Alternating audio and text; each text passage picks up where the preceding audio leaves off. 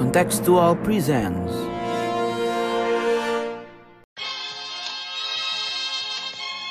Слава нашим захисникам, слава нашим захисницям. Слава Україні! Mari kita bekerja sama untuk dunia. Recover together, recover stronger. I am a fighter and not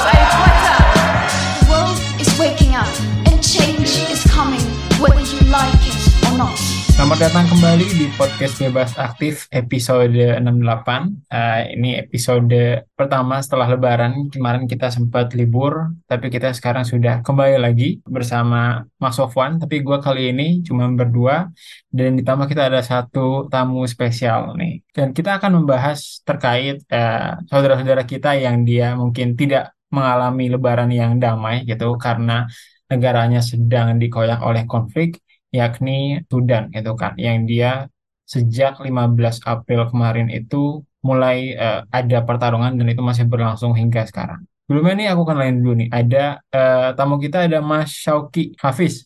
Halo Mas. Halo Mas Ikhlas. Oke, ya jadi Mas Syauki ini emang kita undang karena dia uh, bisa dibilang ahli Sudan lah karena udah sarjana dari Sudan gitu. Kemudian sekarang juga uh, sedang menjadi uh, mahasiswa di SKSG UI ya dan tesisnya kata meneliti soal Sudan juga gitu. Jadi mau di Sudan ataupun Indonesia sama-sama meneliti soal Sudan. Juga menjadi direktur Haifa Institute ya yang emang makanya fokus ke Palestina juga isunya. Mungkin Mas ada yang mau dipromosikan? Mau nambah follower di Twitter? Atau Instagram? Kalau follow-nya Haifa Institute aja walaupun lagi mati suri. Oke, mantap mantap. Doain semoga segera aktif lagi ya. Siap, ditunggu ditunggu. Ya, jadi seperti yang udah uh, sempat gue mention, ini kita akan bahas terkait konflik Sudan yang sudah berlangsung sekitar uh, dua minggu sekarang. Itu yang kita tahu kan beritanya itu adalah dia adalah uh, orang-orang tahunya ini adalah suatu power struggle antara uh, dua faksi militer gitu ya. Uh, jadi ada ada ada tentara Sudan uh, di bawah Jenderal Al Burhan. Terus sekarang juga ada satu lagi uh, Rapid Support Forces gitu kan di bawah Jenderal uh, Hemeti. Itu dan dua-duanya ini yang sebelumnya juga udah Sudan itu di bawah suatu kediktatoran gitu ya, juta militer, sorry. Uh, Cuma sekarang dua dua jenderal ini yang kemudian uh, berperang dan berebut pengaruh antara satu, sama lain gitu. Nah, gue mau nanya ke Mas Syauki dulu nih. Kira-kira Mas Syauki kenapa sih uh, backstory-nya sampai kita dia sampai ke titik ini di Sudan? Apakah power struggle ini suatu yang baru atau enggak sih di Sudan? Kalau kita mungkin buat yang konteks hari ini lebih baik mungkin menariknya ke tahun 2019 ketika uh, terjadi revolusi dan kudeta. Jadi sekaligus tuh revolusi dan kudeta uh, di Sudan. Uh, karena revolusinya uh, dipicu dengan masalah-masalah ekonomi dan juga politik yang lama ya. Kalau yang polit urusan politik ya atau masalah-masalah politik di Sudan itu akumulatif tuh masalahnya tuh. Jadi ketika pecah di revolusi 2019 itu uh, pecah karena ya akumulasi masalah-masalah demokrasi dan HAM ya. Itu uh, ada ada tuh peranan uh, isu tersebut. Tapi kalau perkara ekonomi itu baru memuncaknya ketika tahun 2016 gitu. Jadi benar-benar ketika saya udah selesai dari Sudan gitu. Hmm. saya kan pulang 2017 akhir Oktober. Dari situ beberapa bulan kemudian saya dengar kabar dari Sudan gitu kan dari teman-teman saya yang masih di sana ya uh harga-harga naik. Mau ngantri beli apa aja panjang gitu. Kalau orang Indonesia kan di sana mungkin gak ikut ngantri ya karena biasanya nggak beli mungkin yang punya motor dikit gitu kan. Habis itu uh, makannya bukan roti gitu kan ya. Jadi kalau beli beras insya Allah nggak ngantri. Orang Sudan nggak makan beras nggak makan nasi. Oh. tapi, tapi antrian di mana-mana gitu. Bahkan cash itu habis di mana-mana di berbagai apa ATM karena uh, seingat saya tahun 2018 itu embargo tuh semakin embargo Amerika Serikat terhadap Sudan itu semakin banyak uh, bertahap uh, dicabut. Kalau waktu hmm. zaman saya masih di Sudan itu embargonya masih sedikit-sedikit tahapan pencabutannya ya. Jadi uh, itu ditandai dengan mulai sedikit demi sedikit uh, services jasa dari uh, Amerika Serikat itu mulai ada di Sudan Karena saya dulu 2013 sampai mungkin 2016-an itu bahkan services jasa-jasa dari uh, negara uh, barat ya uh, terus ketua Amerika Serikat itu nggak ada. Saya kalau mau apa make uh, layanan Google itu nggak bisa pakai Google Play harus pakai aplikasi Cina buat download aplikasi-aplikasi jadi Hmm, uh, bener-bener non existent nah Oke. tapi bertahap dicabut embargo kemudian tahun 2018 itu uh, kalau nggak salah itu udah ada dalam ada kaitannya ya dengan tahapan uh, ini uh, Abrahamic Accords ya Hmm. jadi ada ada kaitannya dengan itu Oh, ada kaitannya. ada kaitannya. Makanya uh, kalau teman-teman nanti uh, perhatikan gitu, perkembangan uh, yang terjadi beberapa pekan terakhir di Sudan itu ada kaitannya sedikit gitu ya, lumayan lumayan tapi lumayan ini lah, lumayan mencolok ya dengan Abraham Accords. Nah, waktu itu kan presidennya Trump. Nah, Trump itu uh, pengen menjadikan uh, Israel tuh salah satu trofi periode dia gitu. Ini Ya. jadi ada kaitannya juga dengan isu Palestina Israel. Nah, Sudan termasuk yang jadi garapan. Jadi diiming-imingin apa? Diiming-iminginnya eh, suntikan bantuan dan eh, dihapus dari daftar negara support eh, sponsor terorisme. Oh, jadi Nah, embargo itu baru mulai di drop di zaman Trump gitu ya? Betul. Udah mulai bertahap, udah semakin dicabut ya. Ya. Sebelum zaman Trump itu udah bertahap, udah Oh, udah bertahap juga. tapi sedikit gitu. Jadi seakan-akan nggak progres gitu ya eh, pencabutan embargonya. Nah, ketika zaman Trump itu, Trump sepertinya ingin memajukan proses pencabutan embargo itu, tapi dengan timbal balik dan menjalin kembali dengan Israel. Dan, dan berbagai eh, ini lagi ya, berbagai timbal balik lainnya ya. Jadi Israel bukan satu faktor, tapi eh, salah satu faktor yang mencolok lah karena semua orang kaget ketika sudah normalisasi sama Israel ya karena kan kita tahu Khartoum Declaration eh, Declaration yang 67 itu kan embargo dijanjikan dicabut eh, kemudian bertahap eh, apa jasa-jasa perusahaan dan eh, apa material-material dari barat banyak yang semakin tersedia di Sudan Mhm. karena zaman dulu bahkan obat-obatan dari Amerika saja tuh belum tentu ada gitu atau ada peralatan ya. medis gitu jadi Mhm. benar-benar kesulitan Ya, Tapi dan embargonya itu terutama terkait sama Presiden Omar al-Bashir dulu itu kan ya. Betul. Uh, ter, ter- terutama ya ada dua sih uh, alasan embargo itu. Tadi ya sponsor terorisme. Sponsor terorisme itu karena pernah sama Bin Laden mampir ke Sudan. Ah, ya. Uh, uh, dan tentunya dengan alasan-alasan lain ya. Seperti misalnya ya banyak kait banyak inilah banyak isu yang terkait. Tapi salah satu yang jadi trigger utamanya pada waktu itu kayak periodenya Clinton itu uh, Osama Bin Laden itu dapat suaka dari Sudan gitu. Itu bahkan pernah ada serangan udara Amerika Serikat ke Sudan tuh. Tapi saya lupa ya tahun berapa ya. Tapi ada dalam konteks yang ini ya, eh, apa namanya, nggak jauh dari itu ya konteks terorisme itu.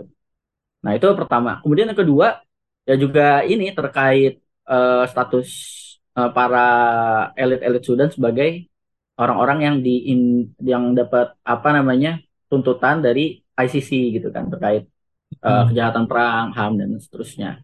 Sehingga eh, ada dua itu ya. Makanya kalau nggak salah sanksi ekonominya itu dari dua arah, dari Kementerian Keuangan sama dari Kementerian Luar Negeri Amerika Serikat.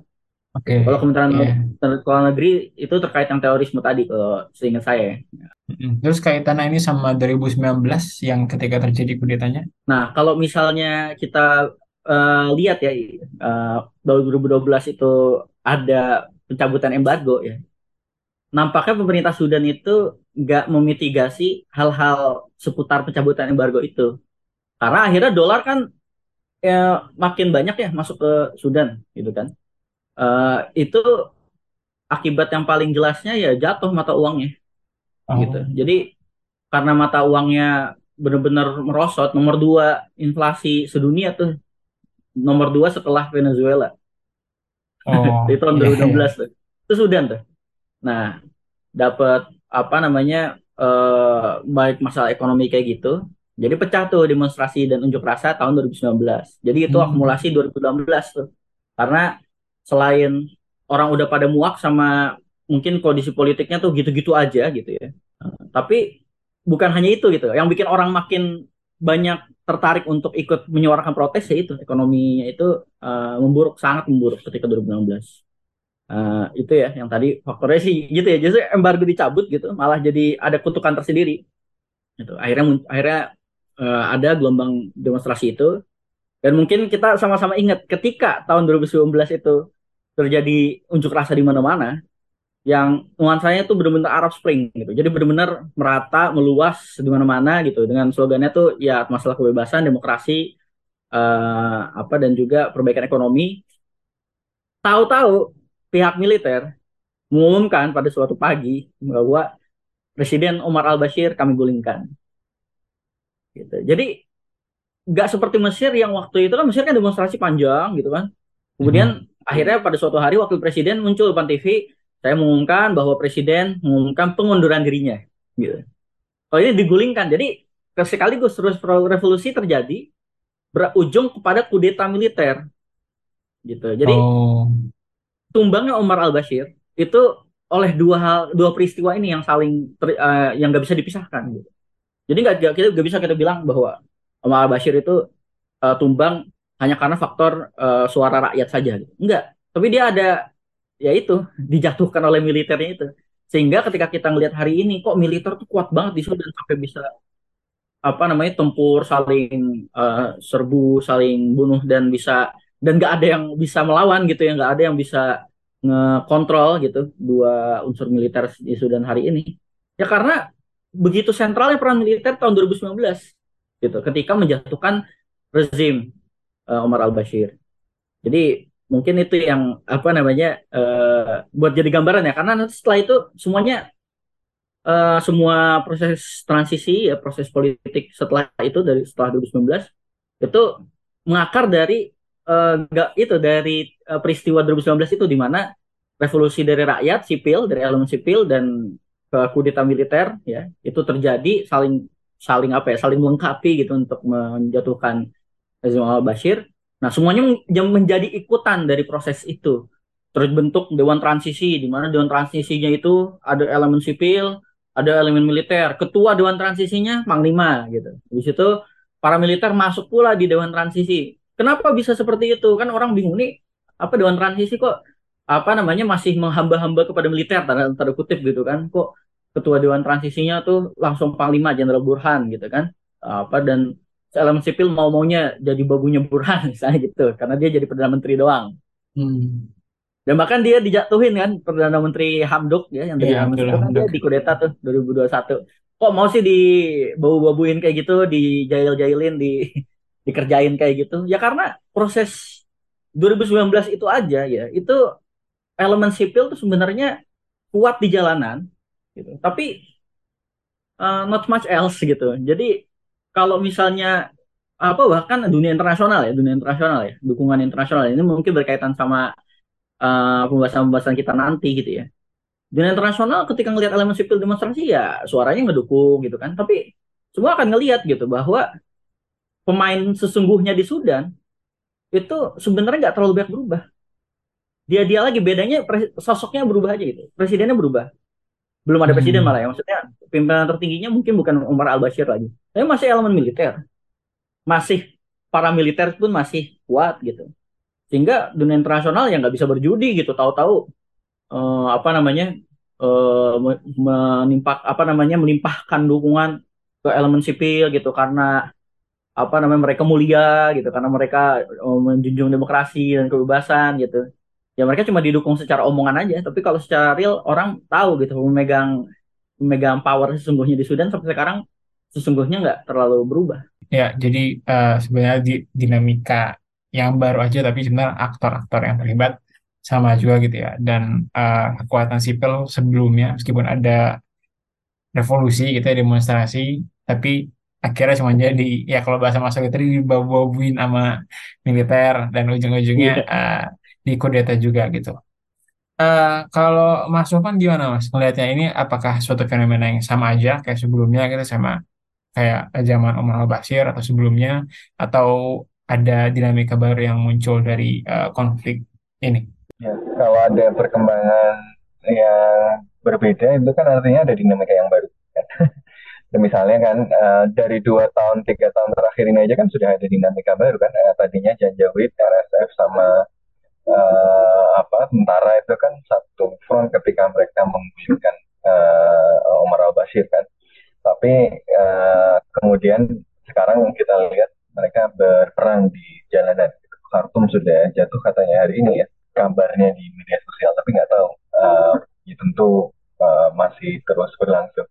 Tapi anyway uh, itu menunjukkan bahwa stabilitas apa apa ya balance of power gitu yang yang dulu digunakan sebagai basis pengelolaan politik Sudan yang dulu dipegang oleh junta militer itu ketika kemudian dia digulingkan itu keseimbangannya belum beneran firm gitu ya.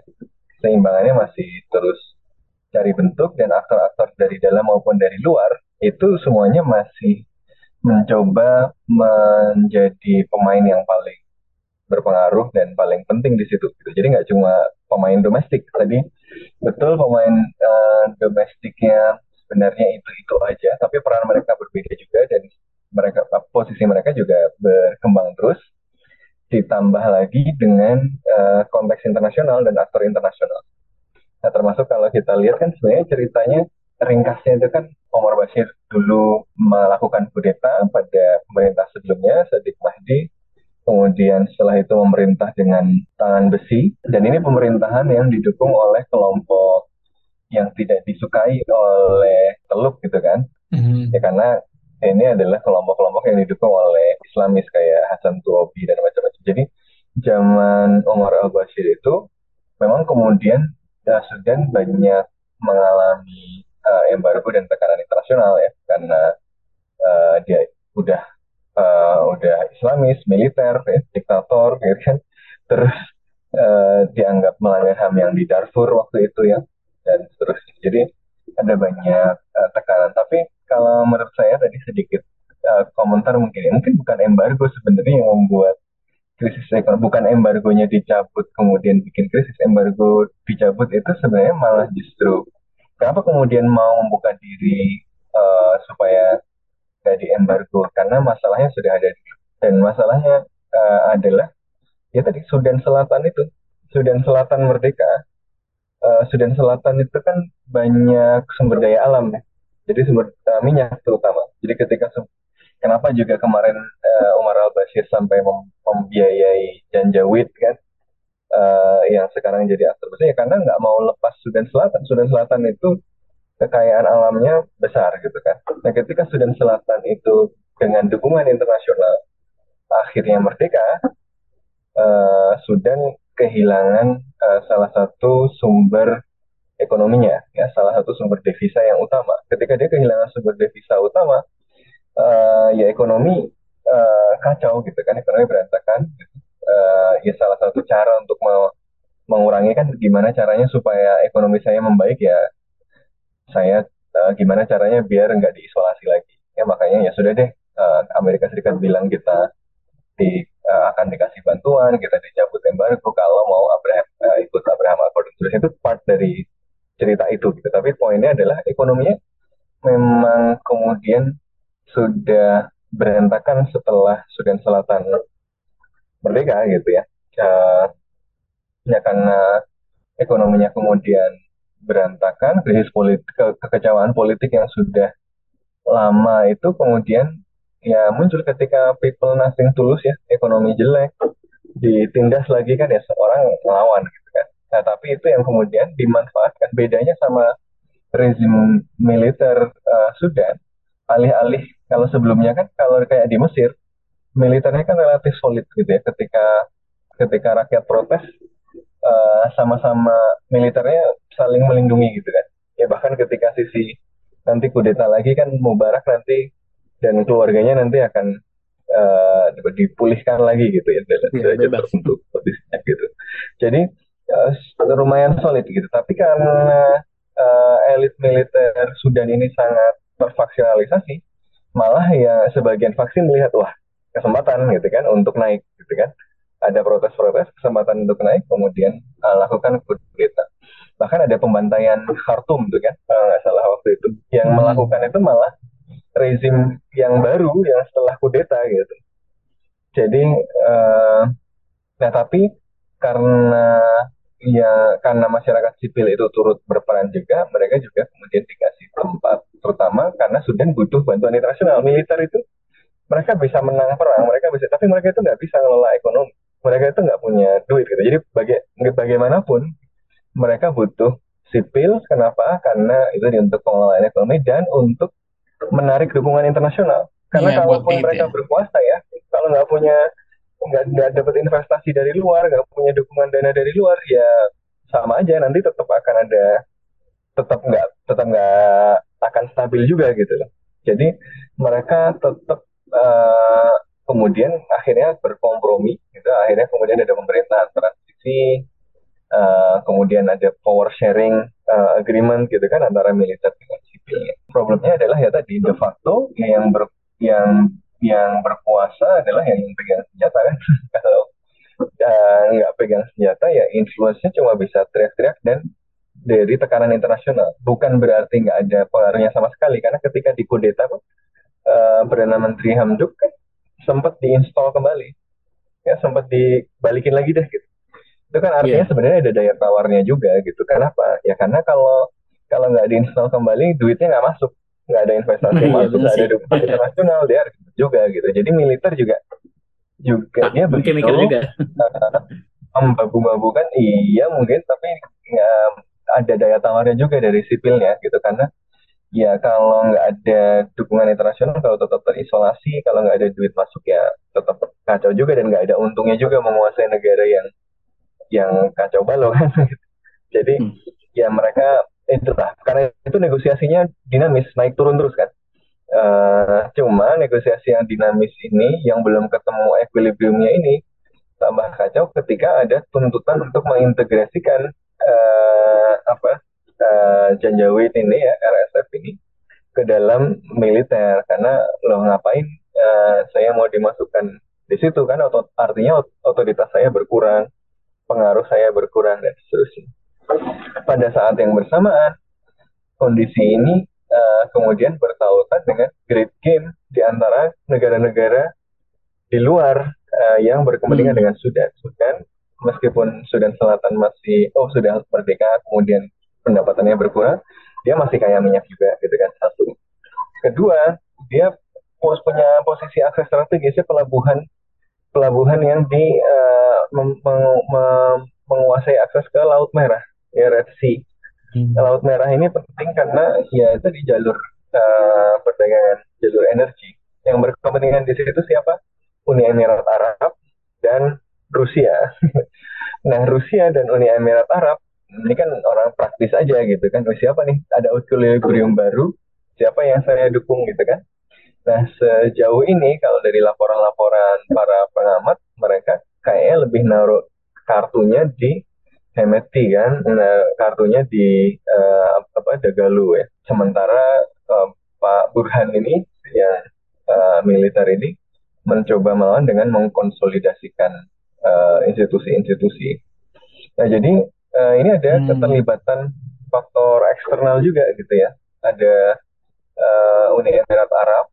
Ini kalanya kalau kita perhatikan kemarin banyak supply uh, dana dan macam-macam ya yang kemudian digunakan oleh milisi uh, nya Hemeti ini ya uh, dari uh, Uni Emirat Arab juga gitu ya dan uh, ada dukungan dari Rusia juga ini makanya agak iya. rumit juga Uni Emirat Arab ini sama uh, Amerika dekat tapi ketika di dalam kasus Sudan ini dekatnya sama Moskow sama Rusia sementara Amerika Serikat lagi ribut sama Rusia gitu kan ya ini kemudian memunculkan kompleksitas tersendiri dan makanya ada artikel uh, yang nulis soal great game uh, di antara negara-negara Timur Tengah. Uh, jadi ada di situ ada Mesir, ada Mesir posisinya lain lain juga kan. Okay, uh, okay, Jadi militer Mesir mendukung uh, Dagalu kan.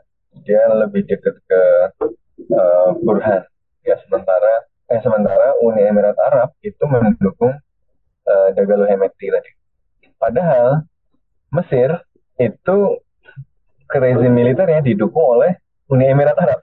Jadi apa ini agak ruwet gitu. Uh, rezim militer Mesir itu kenapa dulu dia bisa kudeta dan bisa bertahan itu karena diduitin juga sama Uni Emirat Arab sampai sekarang masih didukung sama Uni Emirat Arab tapi kepentingan mereka di Sudan itu nggak selaras gitu.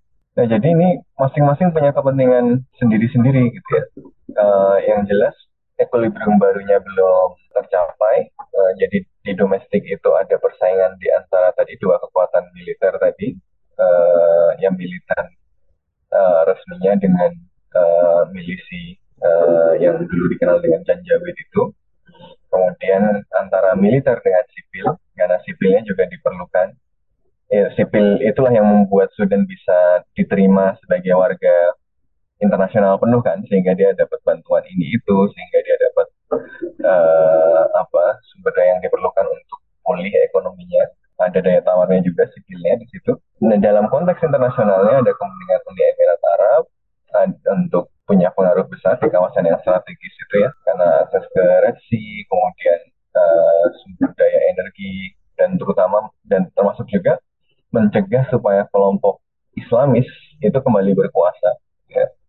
karena memang arch enemy-nya uh, Uni Emirat Arab kan, kelompok-kelompok Islamis ini gitu. Jadi pokoknya Eh, nggak uh, boleh uh, balik lagi caranya bagaimana caranya ya harus teman kita yang menang gitu kan nah ini di Uni Emirat Arab punya kepentingan begitu uh, kemudian ada Moskow kepentingan Moskow apa kepentingannya ada Laut Merah sehingga dia juga ikut naruh kartu ya ikut naruh kartu di Hemeti Amerika Serikat yang agak bingung kan gue mau naruh kartu di mana gitu kan. Naruh kartu di masyarakat sipil nggak punya nggak punya senjata gitu. Uh, mau naruh di militer uh, dia nggak apa ya dia bingung juga gitu ya. Direcokin ntar sama Janjawid jadi dia uh, bingung juga gitu kan. Oh, udah gitu nih Emirat Arab sama Moskow lagi. Lah ini tuh temen gue atau bukan temen gue sih gitu kan. Nah, dia itu Mesir juga udah dibayarin malah dukung malah nggak nggak lain sama kepentingan dia juga gitu. Jadi kompleks ini. Jadi ada peta domestik ya yang intramiliter ya antara militer dan milisi antara militer tadi dengan sipil lalu antara kepentingan kepentingan internasional yang beda-beda tadi. Jadi makanya hmm. ya ini akan jadi lama gitu. Equilibrium itu kan kalau aktornya cuma dua itu ketemu ketemu equilibriumnya cepat. Gampang ya, ya. kalau aktornya banyak gitu ketemu equilibriumnya ya lama.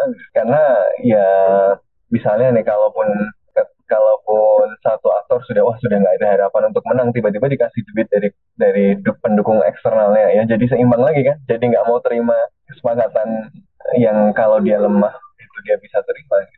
Jadi equilibriumnya itu akan lama terus akan sangat tergantung pada seberapa jauh aktor-aktor eksternal itu mau bermain.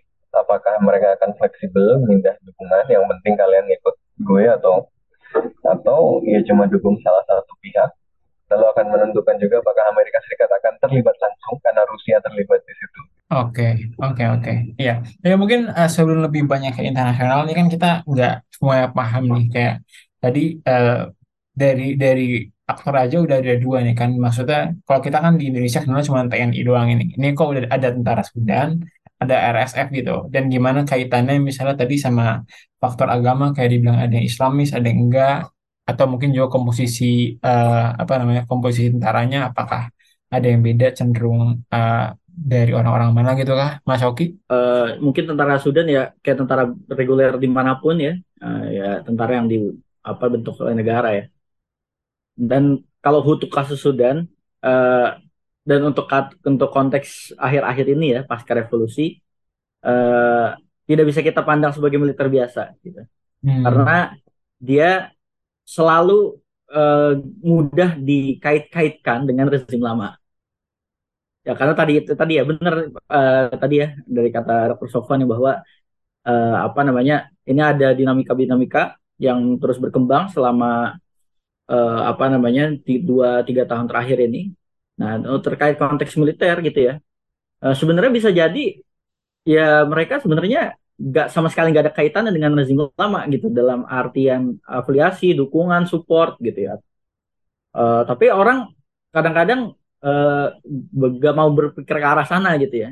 Uh, dilihatnya dia selalu bagian dari rezim lama gitu, terlepas dari apa yang dilakukannya gitu. Ya maksudnya militernya kan jelas-jelas normalisasi sama Israel, masa dikaitkan sama rezim lama kan gitu. Hmm. Jadi uh, apa namanya itu terkait ini ya rezim, terkait militer ini uh, apa kalau kaitannya dengan rezim lama pun uh, nampaknya terbatas gitu ya. Hmm. Jadi Dan cuma juga kebanyakan sekarang masih dipersepsikan gitu, dipersepsikan Islamis juga gitu ya. Dan itu di iya dan itu di uh, angkat isu tersebut dan apa namanya uh, isu itu ya apa namanya isu tersebut gitu oleh RSF ya bahwa ini di sisi lain RSF dalam berbagai pernyataan persnya gitu ya uh, itu selalu menyampaikan bahwa militer reguler Sudan itu selain uh, pihak bahasanya apa ya kudetor ya sih jadi yang melak yang melakukan ya, kudeta yang terhadap kudeta. pemerintahan sipil uh. itu melakukan kudeta terhadap pemerintahan sipil anti sipil anti revolusi dan uh, Islamis gitu. Itu kata RSF gitu. Jadi RSF tuh menyatakan bahwa perangnya ini nih bukan cuma perang biasa. Kan sebagaimana perang sipil di Amerika dulu kan uh, ini bukan masalah uh, apa namanya kedaulatan negara bagian doang, tapi ini masalah moral, yaitu melepas menghapuskan perbudakan. Nah ini juga ini bukan masalah independen independensi uh, organisasi gua, bukan. Ini masalah kedaulatan bangsa gitu kan, masalah toleransi, masalah uh, melepaskan dari radikalisme. Benar kayak gitu bahasanya. Jadi uh, ini ya, uh, ini hmm. untuk menggambarkan bahwa uh, apa namanya retorika-retorika tadi gitu ya uh, saling lempar uh, apa tuduhan seperti itu ini menggambarkan uh, inilah uh, apa namanya uh, yang selama ini uh, dinamika yang terjadi di Sudan. Uh, kita kita tarik sejarahnya ke rezim yang terakhir yang bangkan yaitu rezim Umar al-Bashir yang kita uh, apa mungkin uh, kita tahunya Sudan tuh dipimpinnya oleh beliau gitu. Karena mungkin uh, kita kan kelahiran ya kita ya kita sama masih sama masih las ya kan kelahiran 90-an misalnya.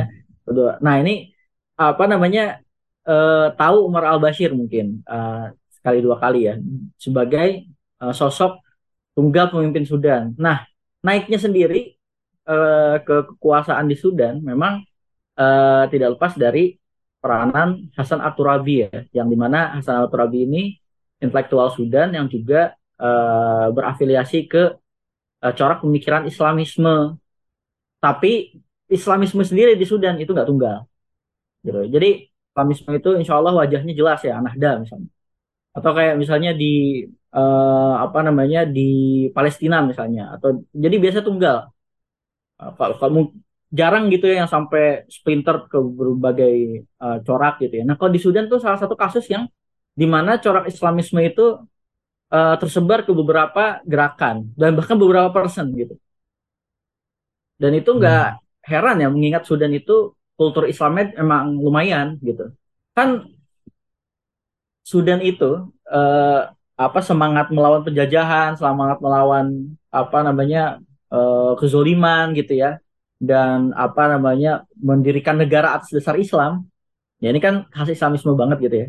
Hmm. Itu udah dari sejak zaman penjajahan Inggris dan dibawa oleh gerakan Sufi, yaitu uh, gerakan uh, Mahdis ya atau Mahdiyun gitu. Jadi uh, ini udah punya akar yang lumayan panjang gitu di Sudan.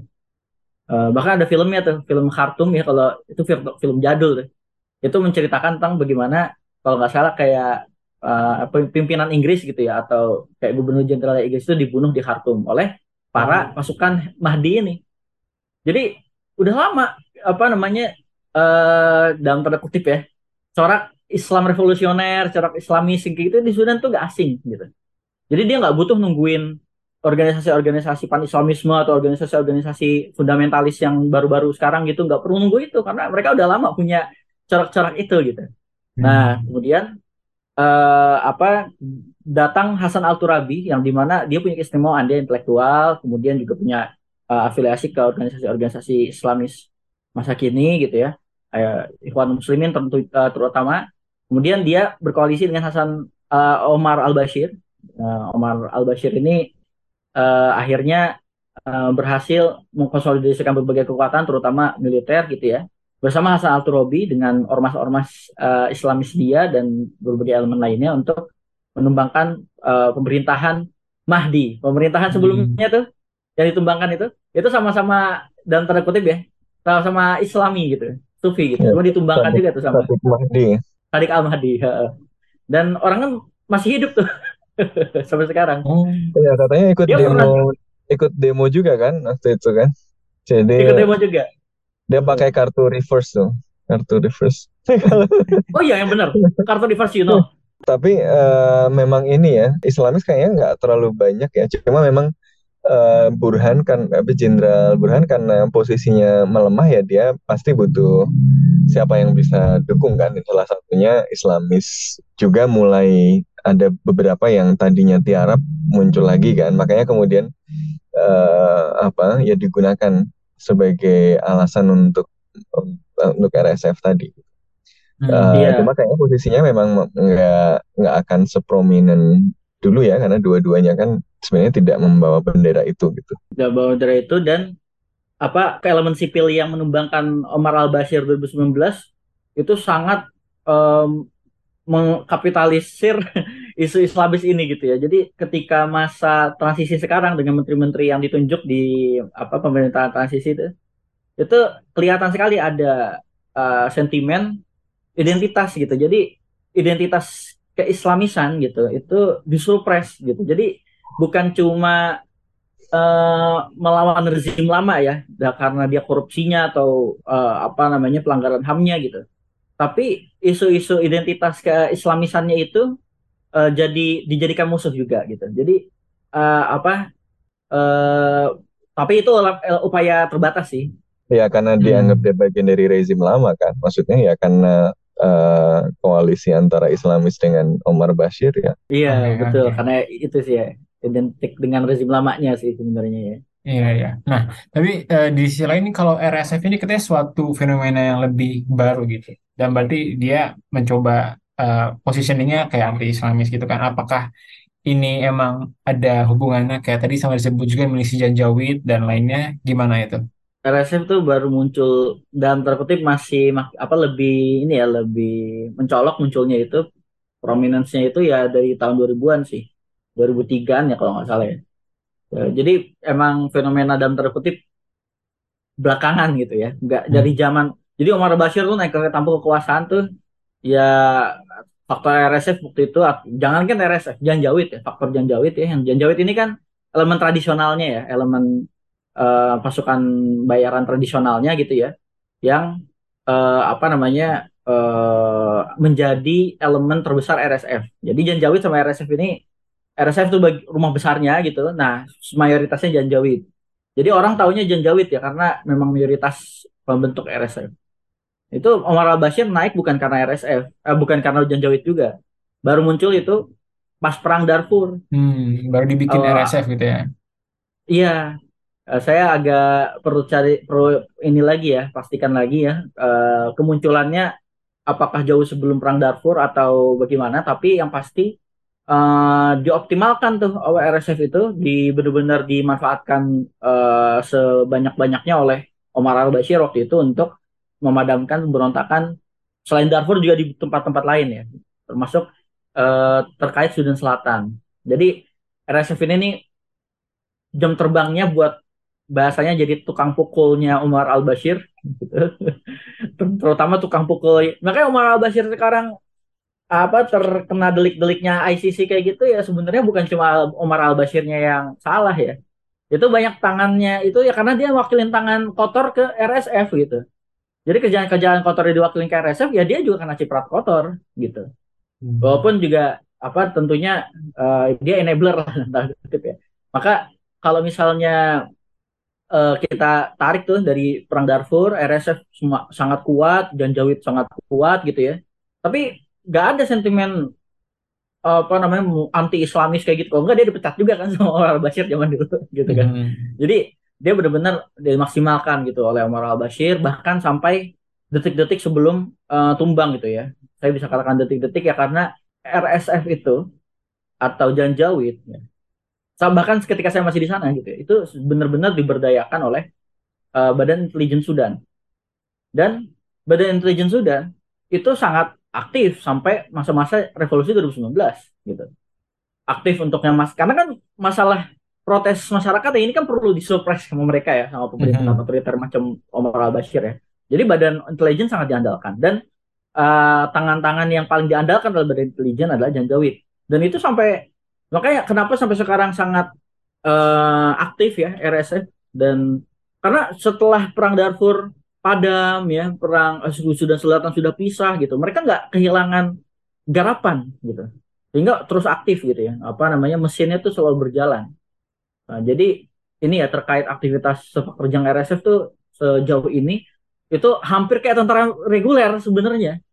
Cuma hmm. karakteristik eh, apa namanya swasta mereka itu sangat mereka pertahankan ya namanya juga karakteristik swasta tuh gimana karena mereka pakai tentara bayaran oh. mereka kan tentara militer kan Hmm. Ya, karakteristik bahwa mereka itu bukan pasukan bukan pasukan reguler, bukan militer reguler, reguler, reguler habis itu terpisah dari negara gitu ya. Jadi bukan jadi bahasa atasannya itu uang lah, bukan bukan negara gitu. Kesetiaan mereka itu uh, kepada bisnis dalam tanda kutip ya. Ya itu itu sangat mereka pertahankan gitu. Jadi saya pernah nge-tweet ya, kalau misalnya RSF bilang mau ngebela-bela demokrasi dan apa elemen sipil ya itu sebenarnya maksudnya ya bahasanya ya. Ini kami ini nih sedang ber, uh, mau mempertahankan bisnis kami gitu. Ya bisnisnya tahu sendiri, bisnis pasukan bayaran, uh, imas ilegal, penyelundupan manusia, penyelundupan narkoba ya gitu. Jadi uh, eh, RSF Janjawid ini uh, dia itu selain tadi ya garapan-garapan dari pemerintah Sudan secara langsung ya ditunjuk langsung gitu ya. Juga bisnis-bisnis ilegal dia juga banyak gitu. Nah, ini juga hmm. terkait konsep konflik hari ini nih yang di mana uh, ada kekhawatiran dari pihak negara tetangga Sudan yaitu Republik Chad hmm. uh, terkait Sud ini ya perang sekarang di Sudan gitu ya karena antara Sudan dengan Chad ini ya cuma beda batas negara ya tapi ya apa namanya traffic ya tingkat uh, perpindah apa namanya trans, uh, perjalanan antara penduduk Chad dengan Sudan itu sangat tinggi lah. Apalagi yeah. kalau misalnya bicara masalah uh, perjalanannya pasukan RSF gitu. Karena pasukan RSF sendiri kan banyak orang Chad juga. Uh, jadi memberdayakan orang Sudan uh, baik yang etnis Arab maupun non Arab dan juga pak dari Chad yang diberdayakan oleh RSF nah itu uh, kayak gitu tuh mainnya RSF tuh udah lumayan luas ya diberdayakan hmm. buat jadi tentara bayaran di Libya di Yaman. Jadi kalau misalnya dibilang kenapa tadi ya uh, sebagaimana sudah diungkap uh, oleh Pak Dr. Sofwan ya tentang kaitan negara teluk ya kepada RSF, ya bayangin tuh sampai bela-belain ke Yaman gitu. Iya ngebantu Saudi sama ini ya Uni Emirat Arab ya, eh, di Yemen ya. Ya iya betul koalisi teluk ya. Itu hmm. uh, di, mendapat dukungan Sudan selain pasukan regulernya juga RSF itu. Hmm, ya, jadi RSF ini bisa dibilang kayak startup lah belakangan, tapi dia eskalasinya cepat gitu, apa tumbuhnya cepat. Ya, karena dia kerjanya agile. Agile. Bahkan kalau nggak salah kayak pasukan jumlah pasukannya uh, udah sampai ratusan ribu lebih banyak dari tentara Sudan itu sendiri gitu. Betul, itu dan banyak banyak jumlah itu ya gara-gara itu ya memberdayakan bukan cuma dari Sudan aja, tapi juga dari negara-negara lain gitu. Makanya sangat kuat gitu, sangat kuat. Jadi emang orang banyak bilang RSF itu di Indonesia kayak apa? Saya bingung. Oh, dibilang OPM tapi bukan pemberontak ya. Dia itu kan bagian yang diintegrasikan gitu ya. Walaupun nggak sampai masuk ke dalam bagian militer gitu. Hmm. Jadi paralel lah, paralel. Apa ya? Saya juga bingung kalau dibilang kayak yeah. dalam tanda kutip ormas tertentu yang loreng-loreng, tapi mereka nggak pakai senjata. Iya, beda. Uh, beda. Uh, Gojek versi militer lah. Lagi bakar duit sekarang. Lagi ya, buat okay. dapat dapetin market Sudan. Ya, okay. buat dapetin market besar ya kan. Market uh, besar. Oke, okay. agak presiden. Agak, agak jauh tapi nyambung sebenarnya ilustrasinya. Oke, okay. mungkin balik lagi ke uh, aspek internasional tadi. Kalau yang dari saya baca sih sebelumnya negara-negara ya kayak Saudi, Uni Emirat dan yang lain itu kayak betting di dua-duanya gitu kan di uh, Al Burhan sama Hemeti. Tapi tadi sih saya dengar dari Mas Sofan sama uh, Mas Safi juga ternyata sekarang banyak yang lebih shifting ke hematik gitu kan. Sementara kita tahu eh, ya dukungan internasional ini penting gitu kan karena itu jadi eh, lifeline buat mereka juga eh, selain buat dana buat buat legitimasi juga. Berarti kalau sekarang pertanyaan gimana? Lebih banyak yang hemeti ya atau masih ada yang dukung Al Burhan juga? Ini berarti kita bicara klasmen, klasmen ya. Iya. Klasmen. Kita kategoriin aja biar kebayang itu kan orang-orang. Tapi saya agak kurang ini ya, ku- harus lihat data terupdate lagi ya, karena ada yang dualisme juga, Iya. kayak Amerika Serikat kan misalnya. Kalau Rusia cenderungnya memang ke mungkin dalam kata katakanlah ke inilah ke RSF ya, MFT ya. Rusia kan juga ada Dengan Wagner Group ya. Iya, Wagner Group dan buktinya udah banyak lah ya masalah Iya. keterlibatan Wagner di Sudan gitu ya. Karena Wagner udah udah ngerti Afrika dia sering jalan-jalan Afrika.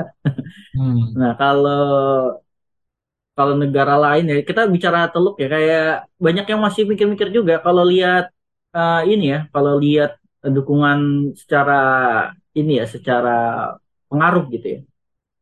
Mungkin RSF sampai hari ini itu punya sedikit upper hand dalam ini ya, dalam dukungan regional lah, saya bilang regional ya, karena kalau internasional ini eh, ada kalau kita bicara misalnya misalnya misalnya Cina gitu atau Prancis gitu ya itu konteksnya agak kejauhan buat Sudan.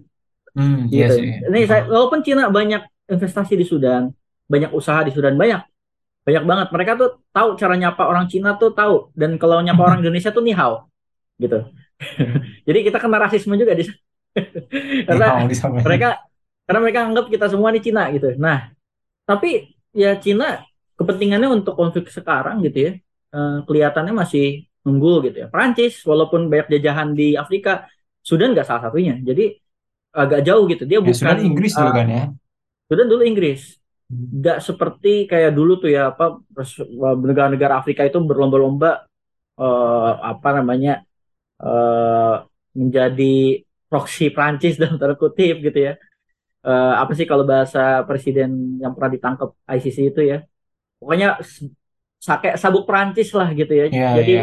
poros Prancis di Afrika itu, nah Sudan nggak masuk gitu. Padahal dia negara internasional dan berpengaruh, tapi kalau untuk Sudan kita harus pertimbangkan ulang gitu. Jadi kalau saya lihat di antara berbagai pemain lama yang sering bermain di Sudan gitu ya, Amerika Serikat, Mesir, Saudi, Emirat, eh, kalau Turki mungkin agak kejauhan juga ya mungkin. Eh, saya saya rasa itu ya sama Israel karena Israel pernah eh, apa menyatakan ya bahwa semua kawasan Laut Merah itu tuh strategis buat Israel. Nah, Jadi Mhm. mungkin patokan kita misalnya lihat dari dari Laut Merah ya. Nah, dari semua itu termasuk Ethiopia, termasuk Ethiopia. Saya rasa hampir semua negara itu masih dua kaki, masih pengen ngelihat siapa yang eh, unggul di eh, hasil akhir nanti. Tapi kalau yang indikasinya kuat ke arah satu pihak itu ya Emirat gitu, yaitu ke arah RSF. Walaupun kalau tadi saya nemu info baru gitu ya, ada retorika dari elit Emirat juga, Gargash ya namanya, Muhammad Al Gargash gitu. Itu retorikanya kayak rada-rada pertengahan gitu. Gitu. Jadi nggak terlalu Hmm, jadi gini iya, gini, iya. saya saya sambil bacain ya. Boleh, boleh. Emirat melanjutkan upaya-upayanya untuk eh, mendukung setiap upaya-upaya politik gitu untuk solusi konsensual gitu. Ya, jadi untuk melindungi Sudan dari pertumpahan darah dan perpecahan. Oke, ya bahasa-bahasa menengah gitu Tapi ya, kalau- oke, buat ini konflik. Nah, kalau kalau anti perpecahan ini ada ada tendensi ke arah jadi jangan jadi eh, apa namanya ya bahasanya tendensinya ngarah ke ini sentralisasi gitu. Jadi ya lebih baik regular lebih lebih baik militer reguler daripada ya ada apa namanya divisi-divisi lain yang eh, ke arah perpecahan itu gitu. Jadi maksud saya ini kalau menurut kalau saya ngebaca nih ya apa eh, apa retorika perpecahan di divisi gitu ya itu kurang menguntungkan buat RSF gitu. Hmm, karena oke, divisi ya lawannya kan eh, penyatuan integrasi eh, apa namanya eh, regulasi gitu ya. Jadi ini retorikanya rada-rada ke arah eh, ke arah yang no, ini status quo Sudan sebelum perang ini gitu. Gitu. Oke, Ada- oke. Kalau ini ini ini yang terbaru nih. Kalau yang Iya, dari iya. Emirat Hmm, ya jadi intinya banyak negara yang masih main dua kaki lah ya, sedikit sedikit yang udah decisively uh, mutusin audisi ini atau di sana gitu, kecuali mungkin Rusia gitu kan. Uh, dan ini bakal bergantung besar berarti ya sama gimana perkembangan di lapangan uh, dan juga apa uh, ya mungkin dari mereka sendiri juga diplomasi atau PR-nya kan kayak RSF kan PR kenceng banget tuh kayak Iya kata, katanya mereka nyewa PR dari Kanada tuh. Iya, atau kayak nyewa Sama ahli startup. human rights gitu kan. Iya, bener-bener startup nih. Apa di outsourcing ke konsultan gitu kan. Nggak usah Iya. semuanya di handle sendiri. Konsultan Gila, humas bener. dong. Iya. Yang jadi yang jadi concern juga sebenarnya dalam dalam konflik apalagi yang eh, udah ya kita nggak tahu berapa lama gitu ya adalah kan yang jadi banyaknya refugees gitu termasuk ke negara-negara di Afrika atau mungkin jangan-jangan bisa eh, dampak yang lebih besar juga gitu ke eh, Eropa mungkin gitu. Kalau concern dari refugees ini dan juga kan ada keterlibatan PBB juga di UN, apakah ini menjadi suatu concern yang besar terutama buat negara-negara yang di sekitarnya atau gimana? Iya, kalau buat negara tetangganya concern besar ya. Em, tapi lebih besar buat negara-negara yang agak lemah ya, kayak Ethiopia dan tanda kutip lemah ya, maksudnya dibandingin sama negara lain di sebelah Sudan ya. Ethiopia sebenarnya kuat sih, jadi jangan Ethiopia lah, misalnya Uganda, Eritrea, Chad, Afrika Tengah. Ini negara-negara yang mungkin eh, bakal shock dan bakal banyak eh, agak terguncang dengan eh, aliran pengungsi ya, yang bisa jadi sangat banyak ya. Sekarang aja laporannya sudah banyak banget di Sudan Selatan. Udah berapa tuh? Kalau saya dengar sih udah di hitungan ribuan ya, ribuan Hmm. secara total, secara total. Yang keluar batas Sudan. Nah, jadi mungkin eh, kalau saya dengar sih kebanyakannya masih memilih mengungsi ke dalam Sudan sendiri karena Oh, banyak kota yang relatif aman Internally displaced aja ya gitu ya. internally displaced aja gitu. Jadi uh, baru seperti itu sih. Nah, kekhawatiran kalau bicara kekhawatiran uh, kebanyakannya belum ada tindakan ekstra sih kalau dari negara-negara tetangga tersebut gitu. Terutama Mesir karena Mesir itu kan paling anti dapat tambahan kayak gitu ya dari Sudan ya.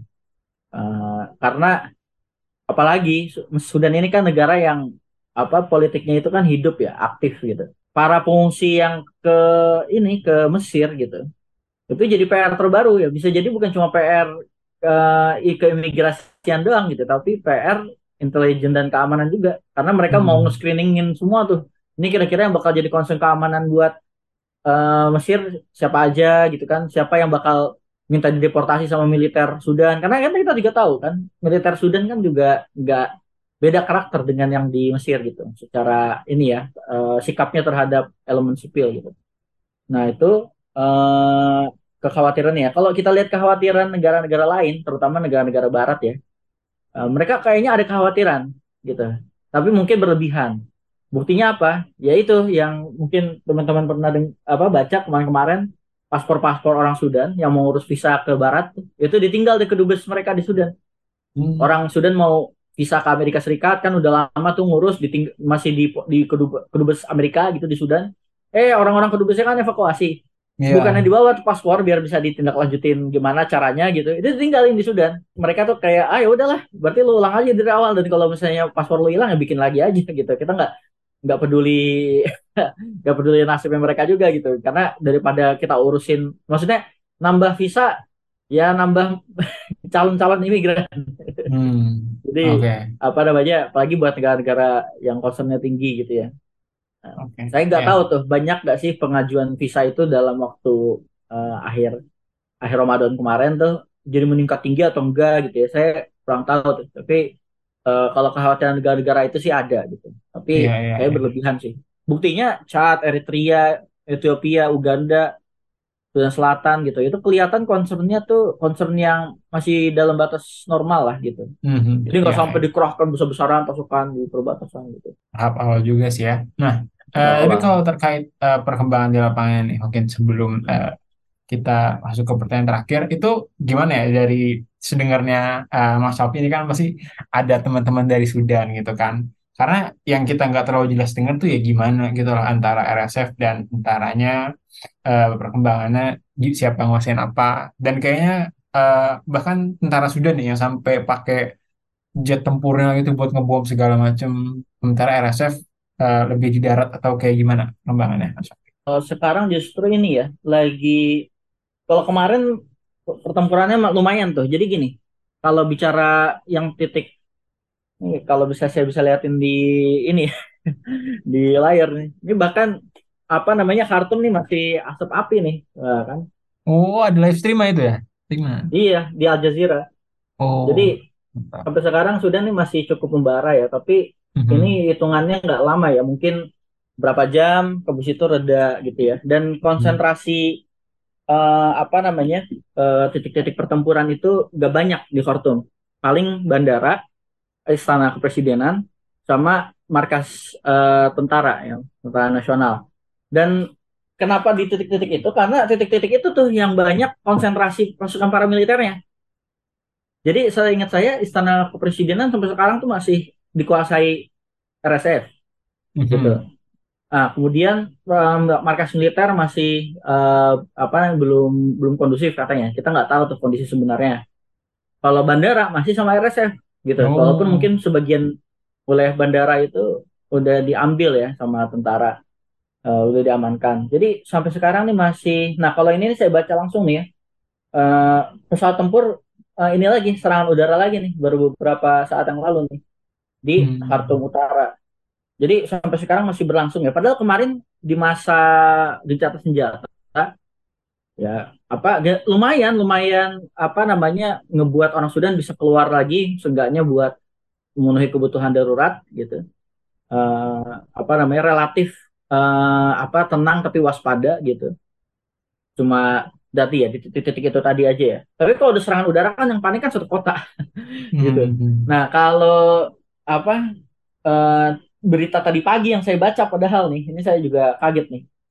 Itu ada eh, upaya untuk perpanjangan lagi gencatan senjata tiga hari. Kayak jadi udah, udah tiga hari kemarin eh, gencatan senjata. Walaupun masih ada tembak-tembakan, tapi mungkin Iya. masih kecil gitu.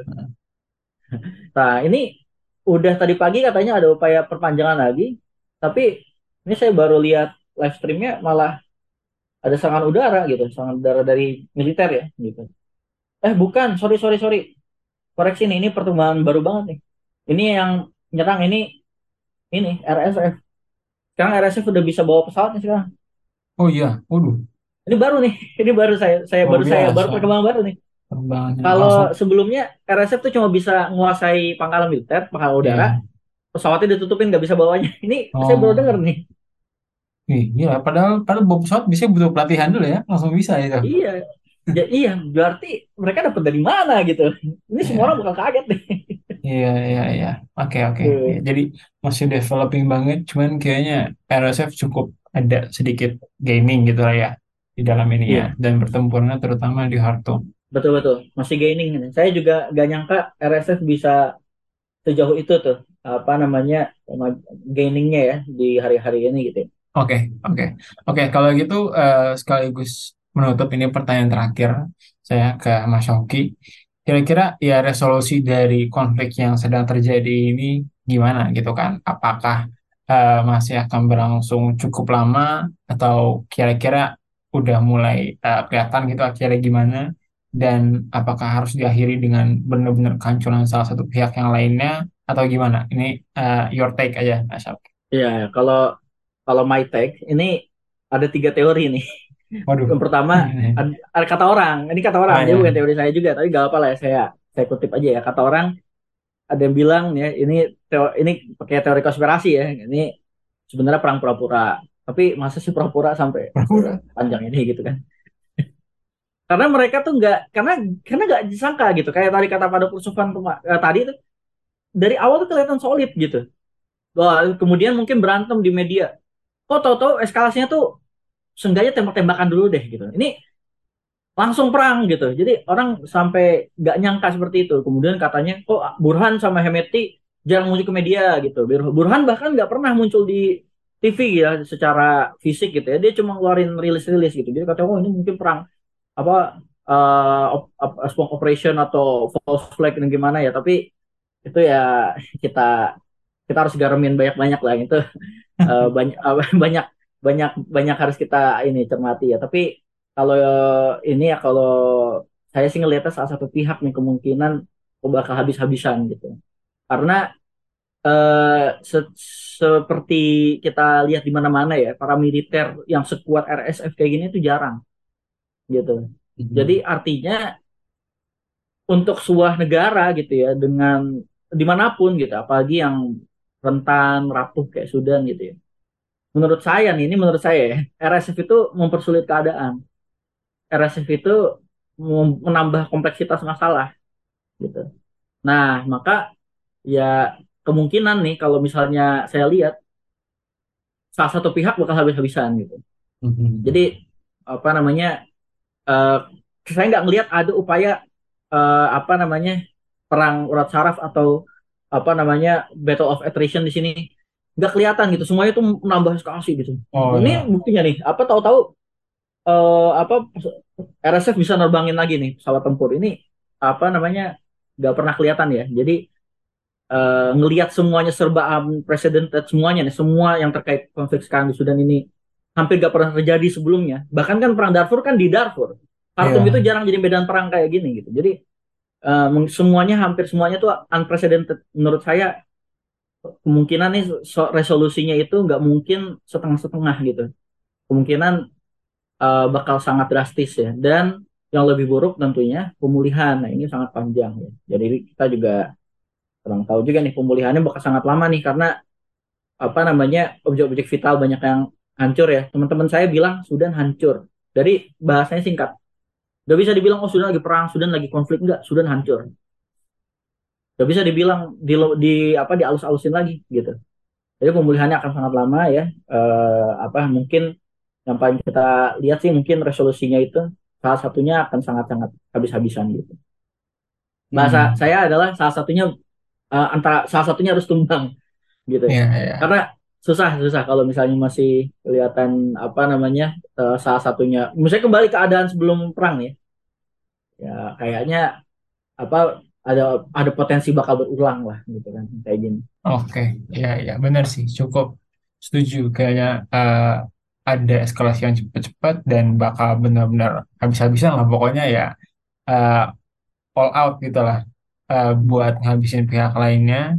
Dan eh, ya kalau kalau di diri saya sih harapannya semoga eh, semakin lebih cepat aja gitu resolusinya dan lebih baik. Tentu kalau kita mau mengharapkan return to democracy kayaknya agak kejauhan gitu ya. Jadi Jauh ya yang yang, selama pa- yang paling dekat dulu ya eh, semoga segera eh, berakhir aja gitu hostility-nya karena yang jelas-jelas jadi korban nggak cuma dari pihak tentara maupun RSF tapi juga eh, sipil gitu ya dari masyarakat Sudan sendiri yang menjadi korban. Слава нашим захисникам, слава нашим захисницям. Слава Україні! Mari kita bekerja sama untuk dunia. Recover together, recover stronger. I am a fighter and not a quitter. The world is waking up and change is coming, whether you like it or not.